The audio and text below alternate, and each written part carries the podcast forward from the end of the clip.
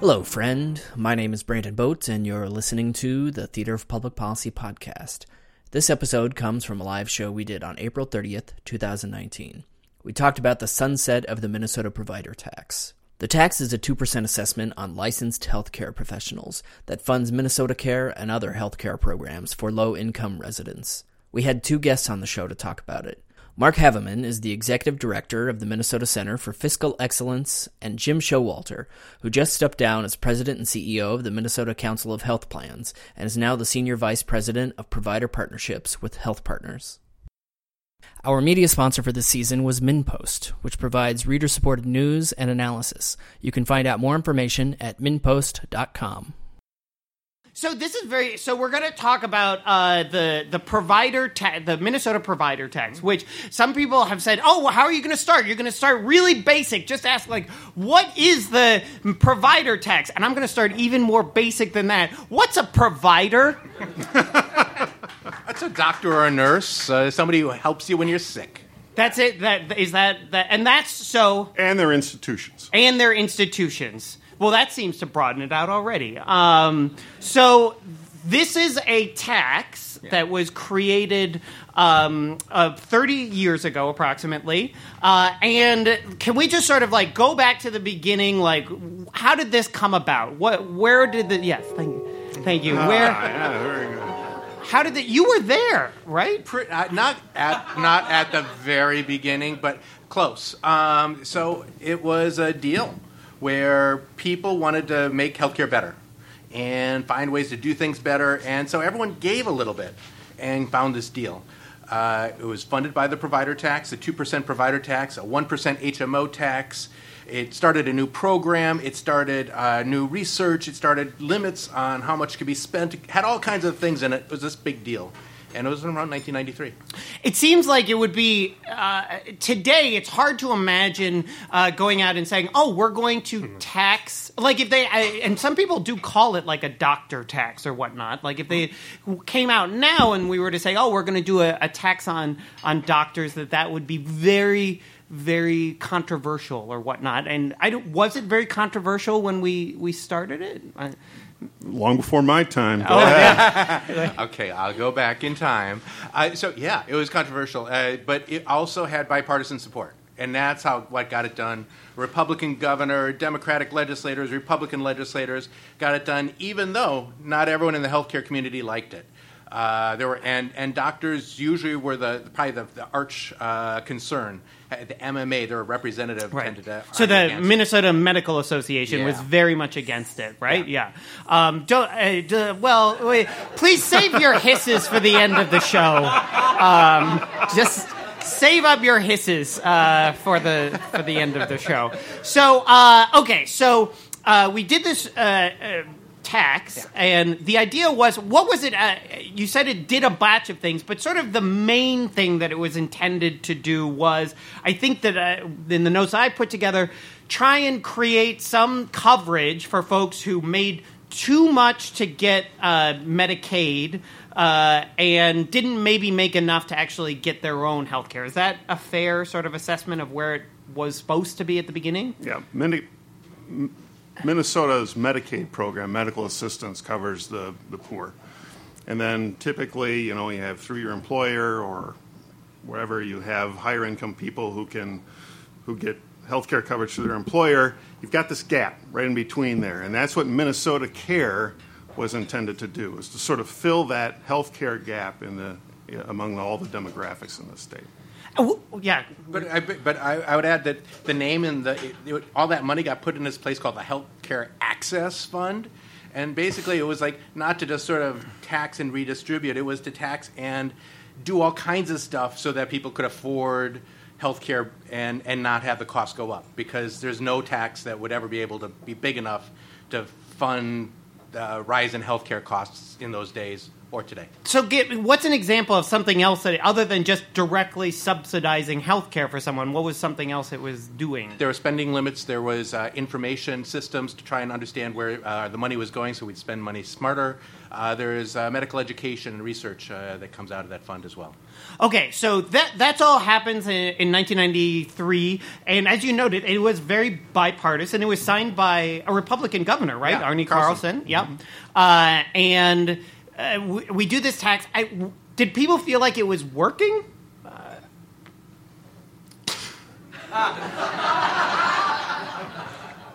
Tax I, expert. I, I think so. Yeah, yeah. It collected. It, it, it, one one of the things that it did was it grew as fast as healthcare costs. You know, uh, very few taxes did grow that fast, and so we spend more out of our general fund for healthcare than we did way back then. But the provider tax, that two percent tax, kept on growing so that it could keep on doing stuff for healthcare. As a matter of fact, it grew almost too well because over the course of several years in the 2000s, revenues that were being collected from the tax outpaced what was being spent on Minnesota Care and these other programs. Why would that be? What uh. Yeah. Well, it was just a function of how the the mathematics worked based on what was what was being required. Break that down for me.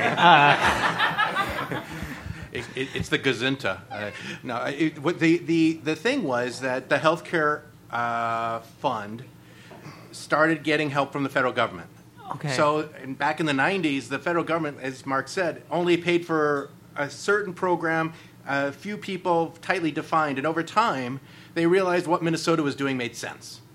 That there were a lot of people who needed coverage, needed help, they couldn't afford it by themselves, and so the federal government started picking up some of that cost, and so we had more money left over because we started getting federal funds. And that started to create controversy because when those balances started to accrue in the Healthcare Access Fund, what happens under times of tight budget stress? Hey, there's some money over there. We can use that to support the general fund.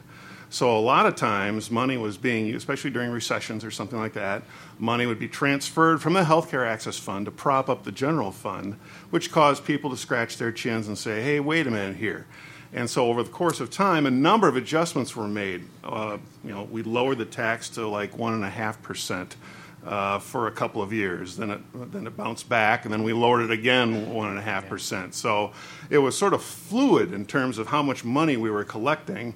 And of course, over time, as people saw these balances accrue, uh, they became easy money to sort of uh, take in times of, of uh, budgetary stress. So uh, this is another piece about this tax that was uh, I didn't know before. This is it, we think about, or I maybe thought about it before starting doing research for this show. That oh, there's a tax. It, that money gets put in this pot that is then like supposed to just go to mm, subsidizing healthcare or whatnot, or maybe into information programs or whatnot. Yeah. But the legislature has a lot of agency or control over how they want or could spend this money. Is that right? Like they could spend it on almost anything. Is- 100%. yeah. So they could be like, actually, this is a provider tax that is going to mm, fund our Zeppelin program or whatever it is. Yeah.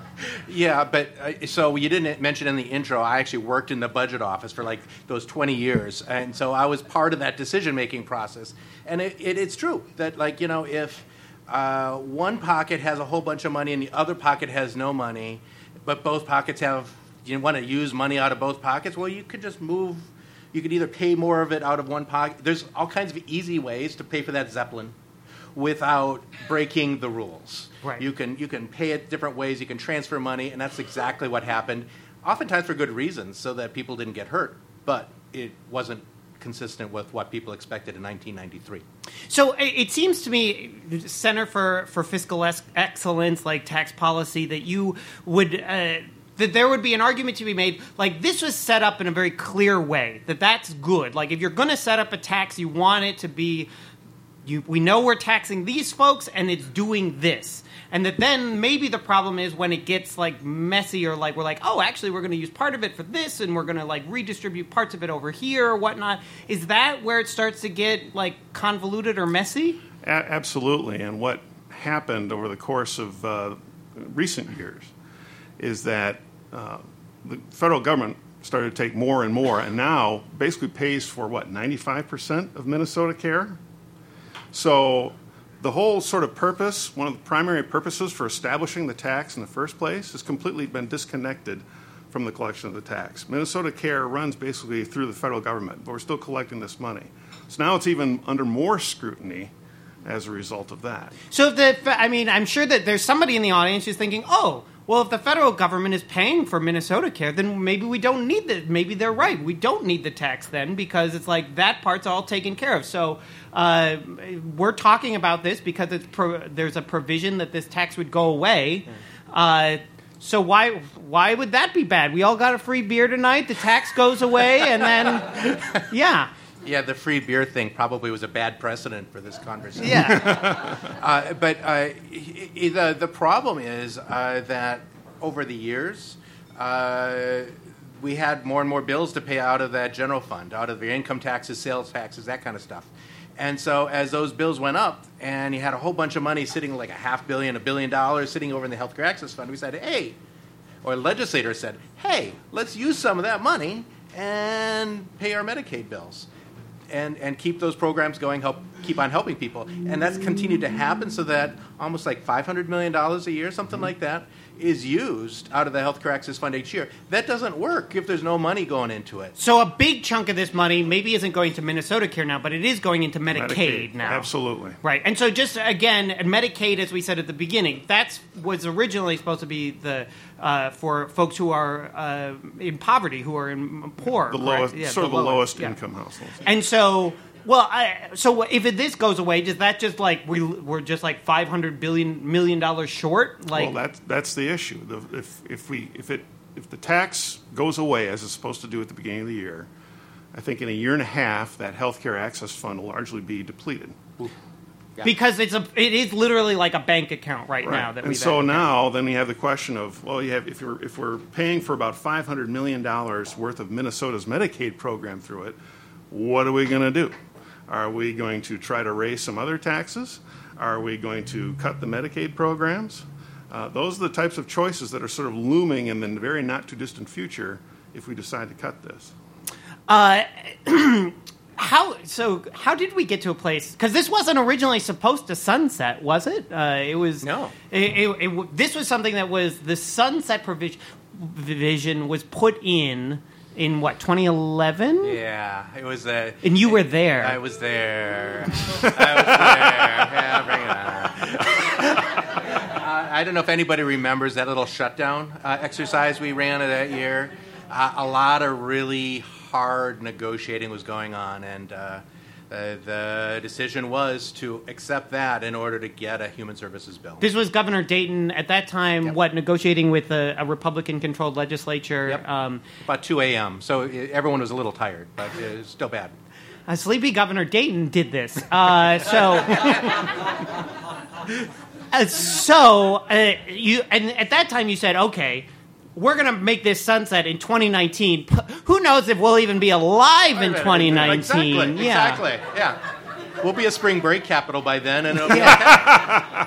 Well, this is interesting because, and again, I, to do a little bit of rewind, I just happened to run into somebody uh, who's a doctor and who is on part of the original sort of like task force or worked on trying to help create this thing in the beginning. He said to me, he's like, "Oh, it's interesting you're doing a show on this. When we first came up with this, we never thought it would be around this long. We thought that this was like a short-term thing until Minnesota got like universal health care." Yeah.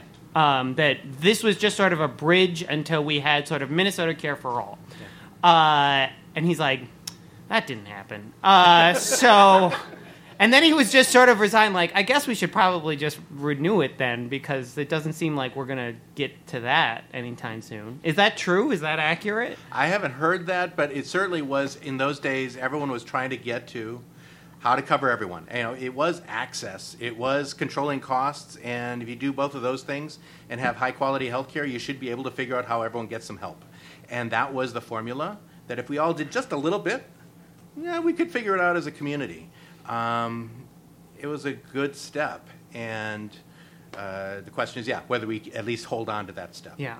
Okay, so let's just talk about, and I should say, in the second half of the show, we open up for you all to ask questions uh, of our guests. But let's talk about where are we right now? We're in the middle, or actually probably like the seventh inning of the Minnesota legislative session, um, and they are debating this because, as we noted, set to sunset at the at the end of the year. Uh, this, t- by the way, can we just talk? I'm going to segue myself for a second. Why is it a sunset? Uh, uh, why is it called a sunset and not like a, a guillotine or like just you know That's like taking good- old Yeller out back? Uh,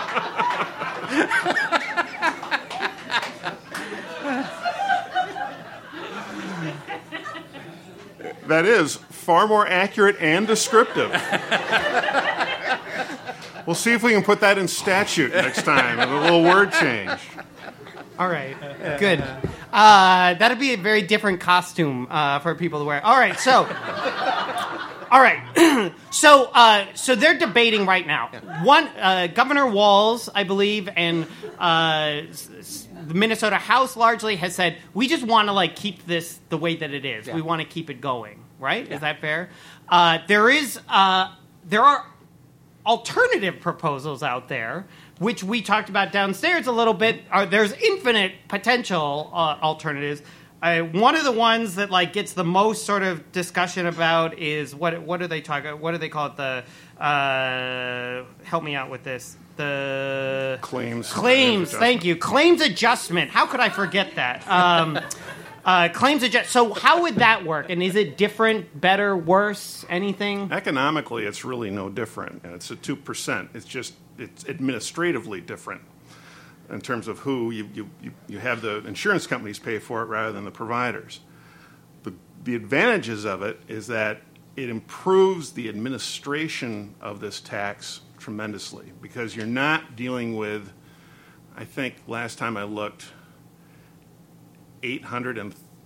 830 unique providers or something like that. Um, there's a lot of people out there that are subject to this tax, and and they all act as revenue collections for the state of Minnesota. So the So- tax is actually being applied like each individual doctor, Yeah, uh, if- if- a- a- a- healthcare, a, yeah. a podiatrist that happens to have a. If, are there street level Street podiatrists? I don't know if they exist. There's one in the back. will pay, Uh, yeah. He- But- so he, he- like in that case, like the individual, and, Right. and this way, how would this be different? Well, this this moves it up the chain to the insurance companies themselves, so they would pay the two percent as part of the claims that they process. Uh, so it it it it, cons- it consolidates the number of people that have to deal with this thing significantly, which is a good thing. And and, and chances are the, the, the people who run the claim, who, the insurance companies, are oftentimes in a better position to have the staff and the resources and all that stuff to handle this crap because because it is it is the administrative burdens are an unappreciated issue in tax policy I, I they're probably very appreciated uh, by, by, those who yeah, have to work yeah. it but it, it is it is a, it is a big deal Yeah. and as a matter of fact I suspect that a lot of the objection to the tax itself is driven as much by administrative issues pertaining to these uh, smaller providers than the actual tax themselves So, uh, so is that so? You, you used to be Minnesota Council of Health Plans. So, Mm-hmm. should, would would your former like colleagues there that they'd be great at just doing this? Is that sort of the way to go? Or No question it'd be great at doing it, but I think what we didn't talk about is all of the other things around it. Right. So, I mean, in, in order to get that administrative simplicity, you take on a couple of really big deals. One is that the tax is no longer as uh, broad. By broad, I mean like everyone pays. If you go get healthcare services, you're going to pay that two percent. It's it's it's built into your bills. It, it, the insurers will pay the doctor. It, it all goes pretty seamlessly. Under this alternative plan, if you pay for cash, you pay it with cash, you don't pay the tax. So now you've got this kind of incentive to, that'll have more people trying to pay for services. pay your podiatrist like under the table. Exactly, under the table podiatry, and Yeah. that kind, those kind of payments um, will be encouraged. And so, like, you start to have these kind of wacky kind of incentives, along with two uh, legal challenges. Uh, one of the really important things way back in the '90s was that this tax passed court tests for insurance law and, and, and being equitable, and everyone paid it. And if we have a new tax, it's going to be back in court again. And who knows how much the state's going to make in revenues and how many new uh, debates are going to be around, how much is being collected or going to be collected next year or the year after that. And, and this has been tried by the state of Michigan, and they had it for about a, two years, and then they then they got rid of it because partly because of politi- political reasons, but partially because it wasn't collecting the revenue they thought it was going to collect. Yeah. Can I just ask like a, a dumb maybe question? For, uh, aren't we paying it ultimately somehow? Like uh, if I like one way or another, if I like use healthcare, I, I'm paying this tax somehow. Yeah, yeah. The name is super misleading. Uh, you know, it isn't a. Pro, it's collected at the provider level, but it's an everybody tax. It's a healthcare tax. It's it, everyone is in on it one way or another. It's not uh, coming from any industry group. It's coming from everyone's healthcare costs. So I, you two are both very deep in this. You you run like a, a whole organization of people who are just uh, obsessed with tax policy. So I assume the dinner parties you go to, people are talking about this. My, my president is right there, by Yeah. the way. He's right there. Uh, I'm so glad he's here. Uh, so, um, but I'm just curious, like, if this is like permeating out, sort of be like, uh, are is this a thing that you imagine? And I'm asking you to maybe put on a little bit of like a political pundit hat, like that people are like looking at, like, oh, I'm voting for this person because of their stance on like the provider tax, or like that is like a calculus for me at some point. Uh, because it seems like that, if we're asking these politicians to make this decision, Yeah. like, I mean, I, I, I think that's partly going to be a function of how each side is marketing their positions. Uh, the Republicans have been calling this a sick tax. And, you know, language has impact. And so, to the extent people hear that and maybe not process the complexities of this, as your fine audience is, is attempting to do today, you know, they say, well, I don't want a sick tax, and, you know, and act accordingly. I want to tax sickness. Right. Uh, yeah. yeah. Yeah. And versus, you know, and, and the DFL, the, Demo- the Democrats are healthy. obviously making a very big push in the idea of its, if, if its historical intent and purpose, that we are, this thing is, provides important health care services to all Minnesotans, um, and we should keep that. Yeah, it fits into a really easy narrative of both parties. Know, the tax and its uses either fuel runaway healthcare costs and people getting all kinds of services off of everyone's taxes, or it's some kind of uh, overtaxation and you know everyone is uh, getting services and not paying for them, and it's like everyone's spending and taxation narrative fits really neatly into the money of the, of the provider tax. I'm gonna just. It, it, we started out talking about this did happen. Like we were able to put this this uh, compromise package together once upon a time to do these things, uh, and now it does seem like. And you two are at the legislature much more than I am, which is not at all. Uh, so uh, you're watching like how this is. Is it surprising to you that we've gotten to? It doesn't seem like the, there's a lot of like coming together around this, does it? Or it seems like it's just become sort of like a absolutely not. No, we absolutely have to do this. Or maybe that's the way it was in 1993 up until the point that you broke through. Kinda. I mean, it, it's been this way for a long time. The the people who didn't like the tax and never really have liked the tax. The people who supported the tax have pretty much always supported the tax. And it's just a few groups in between. At the end of the day, though, we're always talking about the tax, and it's really just about money. It's a big budget fight because it's a lot of money, and it's for where do you want that money to go? And ultimately, by sunsetting the tax, it, it, it, made that fight more real. Um, that it's not about a couple of dollars one way or another, it's about all of the dollars, hundreds of millions of dollars. So I would never suggest uh, that our beloved legislature wouldn't finish something they started. But if uh, if somehow there's just like a sleeping sickness uh, that uh, comes across the legislature and they don't get around to this one, uh, what what does I mean? What happens? Well, the fund, the Healthcare Access Fund, basically goes away in about two years. Um, then we have to figure out what we're going to do to pay for the things that used to be paid through with the Healthcare Access Fund money and the provider tax money. And primarily that is right now Medicaid.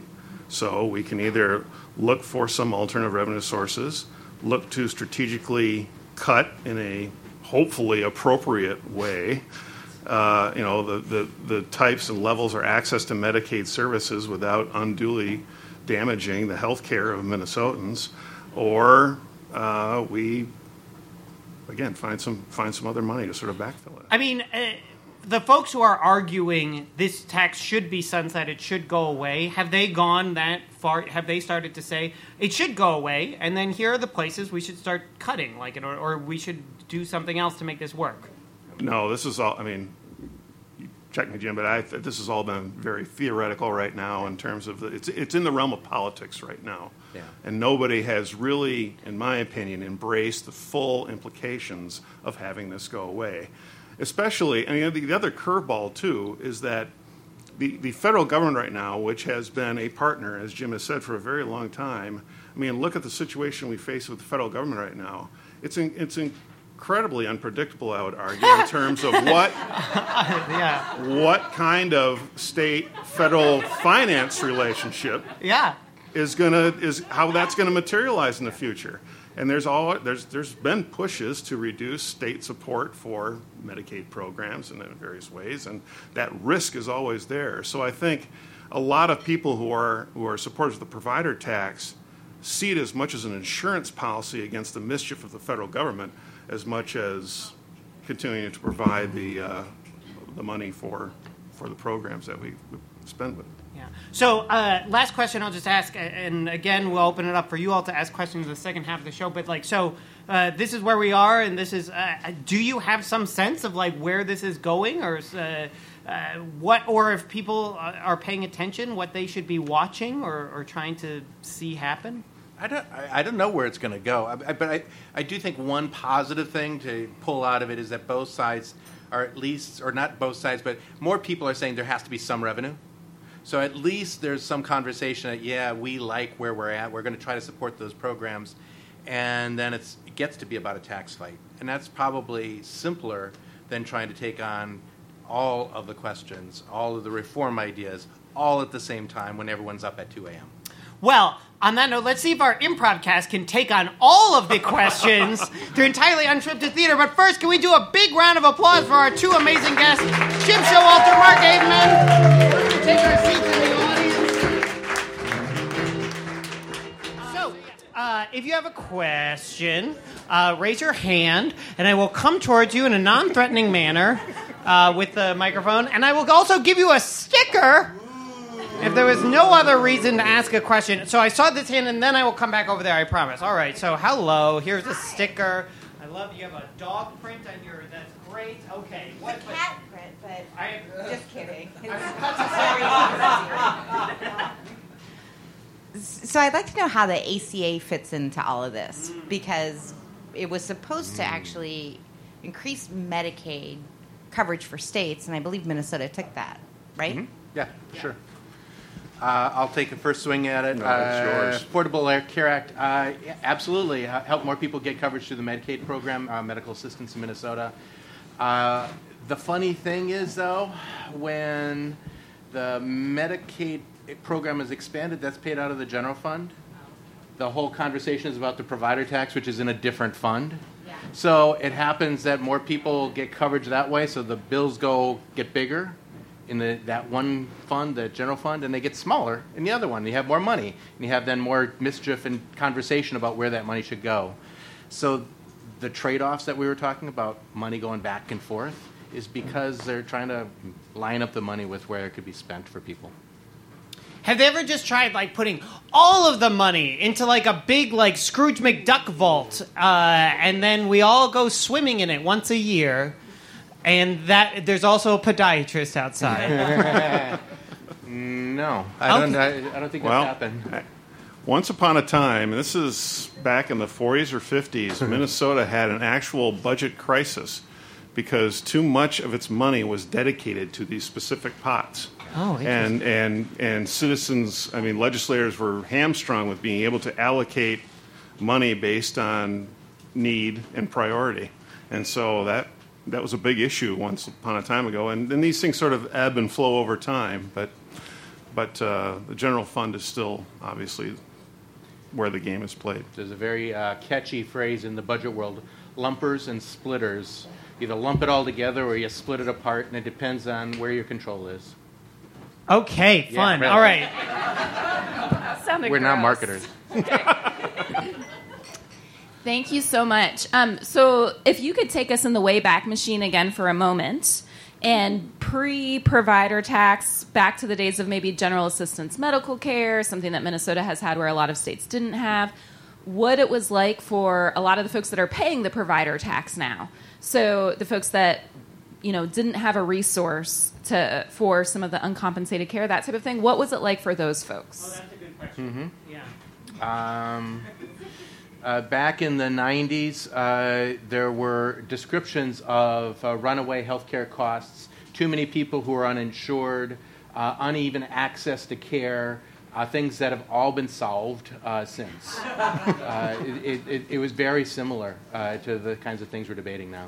It's, it's part of this question because I feel like I, I had somebody ask me this before we did this show about like, well, if this goes away, um, people are you know doctors, nurses, whatnot are still going to provide this care. It's just potentially there'll be a lot less money to actually you know compensate them in some ways right like for lower income people so there'll be more potentially low income uh, people who go and, and get care and just have no way to, to pay for it is that potentially one of the outcomes if we didn't do For this sure. That's potentially one of the, the outcomes, absolutely.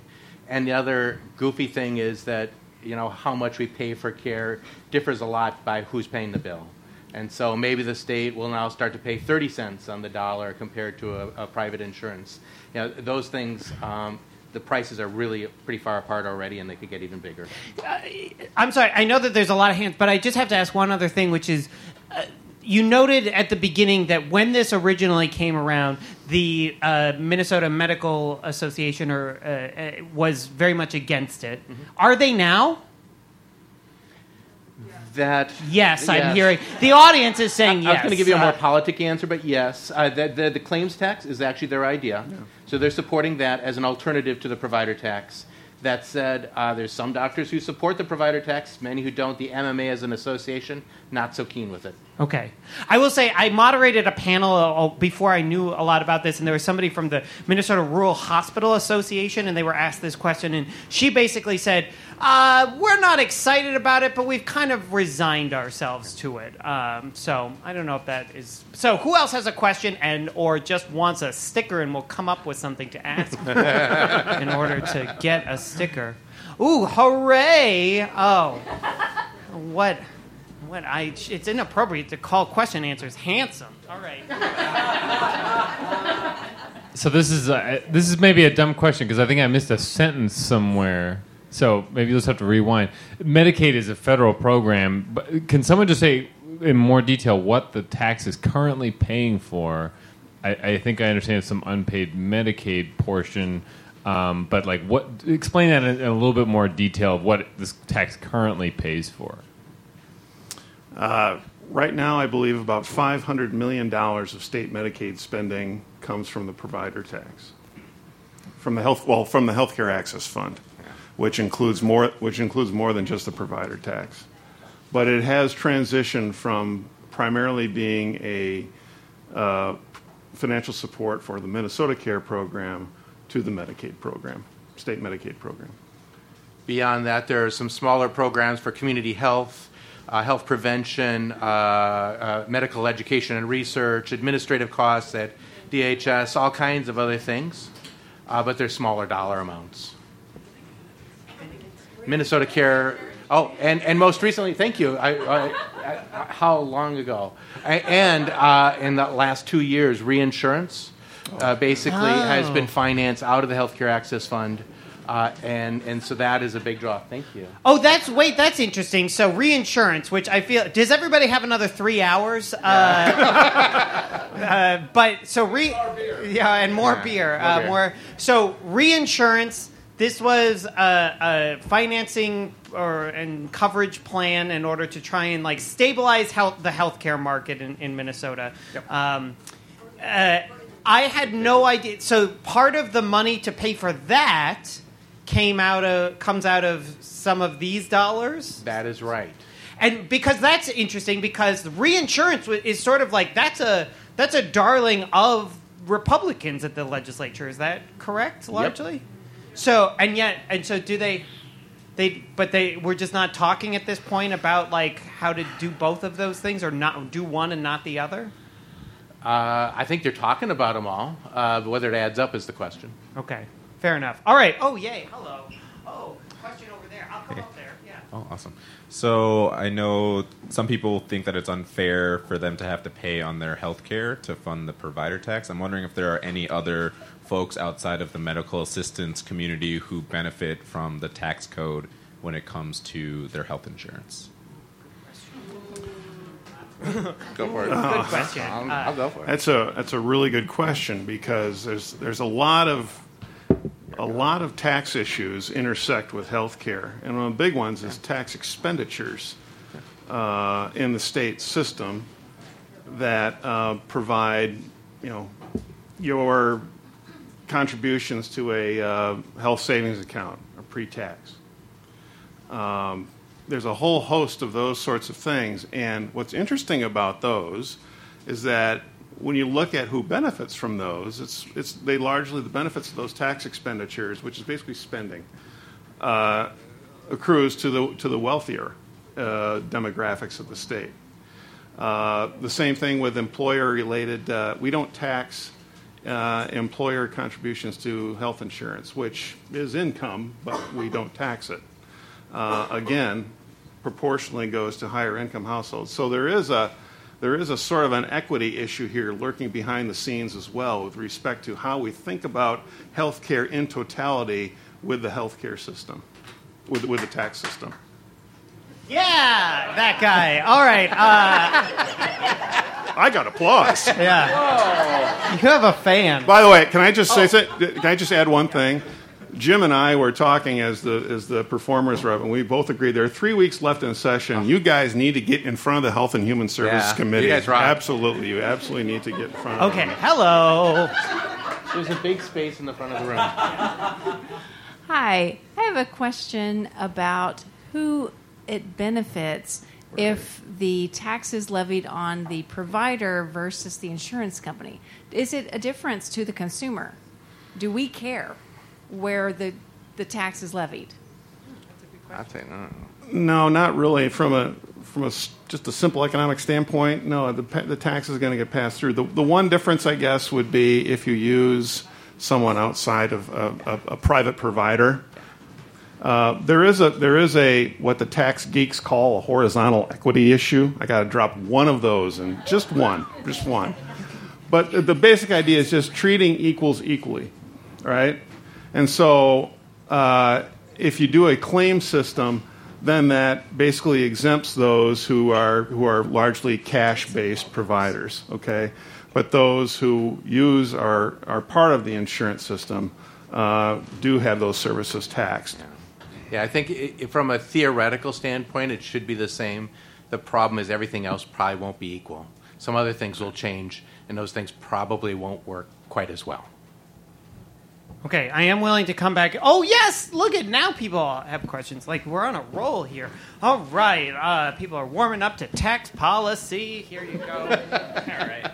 So, um, the, you, you state that if people pay cash, they would avoid the uh, taxation on uh, on uh, insurance providers. Percentage of people would that affect, and what percentage of dollars would it affect? Would it be uh, disproportionately wealthy people, or would it be uh, disproportionately people who are, aren't covered by insurance? Good question. Um, you know, it's not big dollars right now, uh, but it probably would be wealthier people who would find a way to uh, redo it. The other thing is that third-party administrators is another way of potentially uh, getting around it. You might get somebody to do your claims and be a self-insured business, and get somebody outside of the state of Minnesota to do it. And, and that's kind of the question of what was happening in Michigan, why they didn't collect nearly as much money as they expected. Uh, we still, I don't still have a really good answer. Okay. Uh, oh yes, please. So, if I'm understanding correctly, the tax makes money when people use healthcare, more or less ish. Well, the, what I'm wondering is if part of it is because of people being sick and mm-hmm. needing to see a, a doctor or a provider. Is there a way to to think about what other cost containment strategies there are for healthcare and how that fits into this bigger question? Awesome question.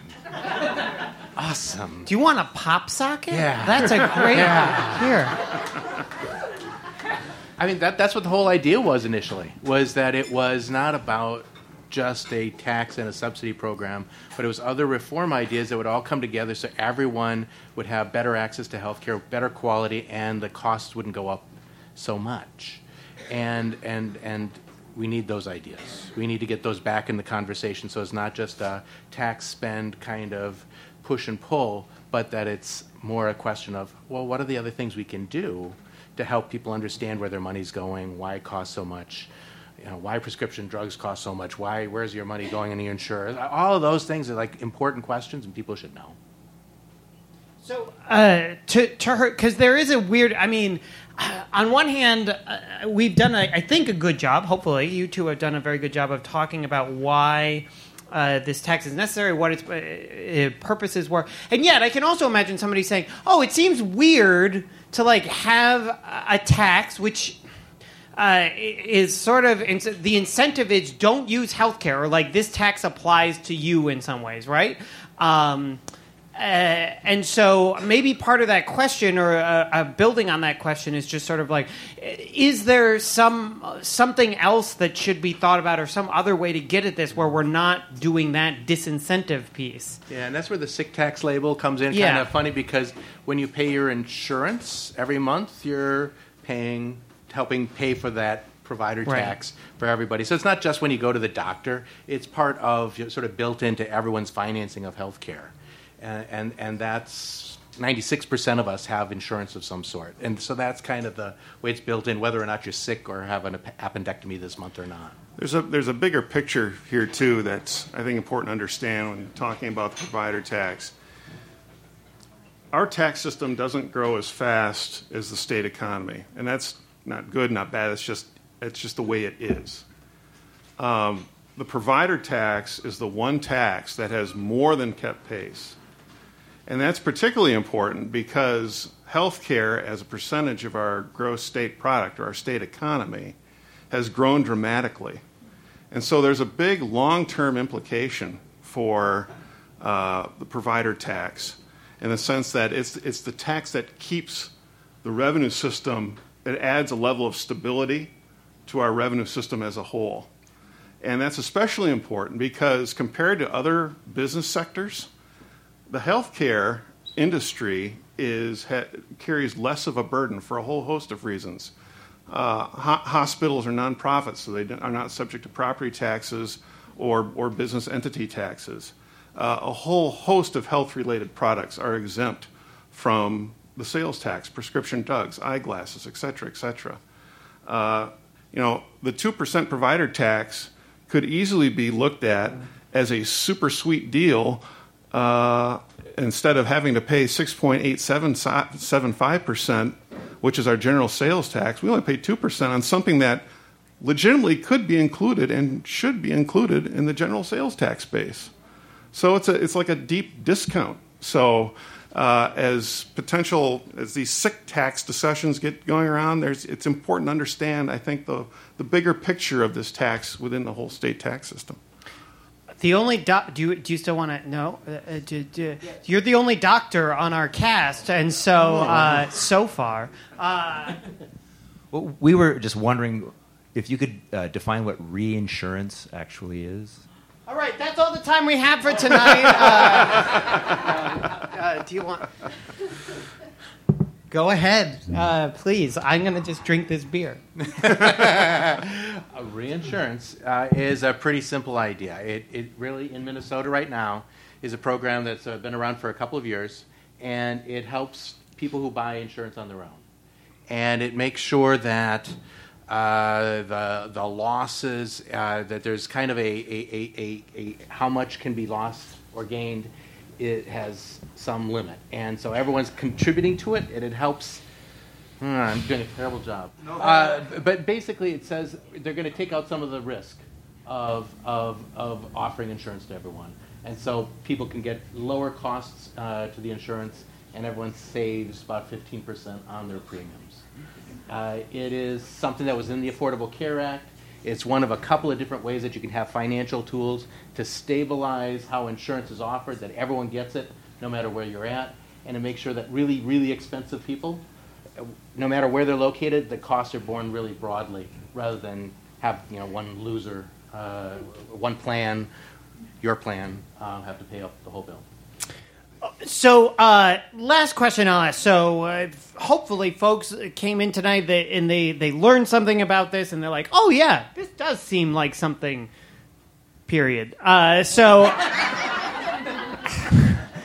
uh, so eh, again, we noted legislature is very much. This is at the legislature right now, and there is a time limit on this in the sense that like this does end. Like this uh, provide if nothing if they don't do anything tax goes away and all the things we talked about happen. So, without necessarily saying like, "Oh, you need to advocate for this or n- this or do that or do this." If someone is talking to their legislator, A, like is there a question they should ask them or is there something they should be trying to say like uh, trying to prod them into figuring out a either how they're thinking about this or prodding them into getting them to think about it in a particular way that maybe they're not right now. Uh, I guess I'd ask how. What's your plan for helping everyone get coverage, helping get care, and does letting the sunset help that cause? Do you have to? Do you ask it like that? Yeah, Like, I did. Does it? Does it? Does what? it? Tell me. Yeah. What's the deal Well, with yeah. not Maybe not- insuring maybe people? without the voice. Yeah. Yeah. Uh, a few years ago, there was a there was a study called the Budget Trend Study Commission, and, and frankly, Oh, we're, we're, well aware. Ah, but it it laid out a rather stark vision for our state's future because of the demographic pressures that we face. And with the retiring and aging of the baby boomers, there's going to be extraordinary pressures put on our healthcare system. And I think the basic question is what are we going to do about that? We got to start planning for that now rather than when the tsunami really hits in just a few years' time. Well, I think we've all seen the documentary Logan's Run. So, uh, with uh, with that uh, ominous note, can we do a big round of applause for these two amazing guests?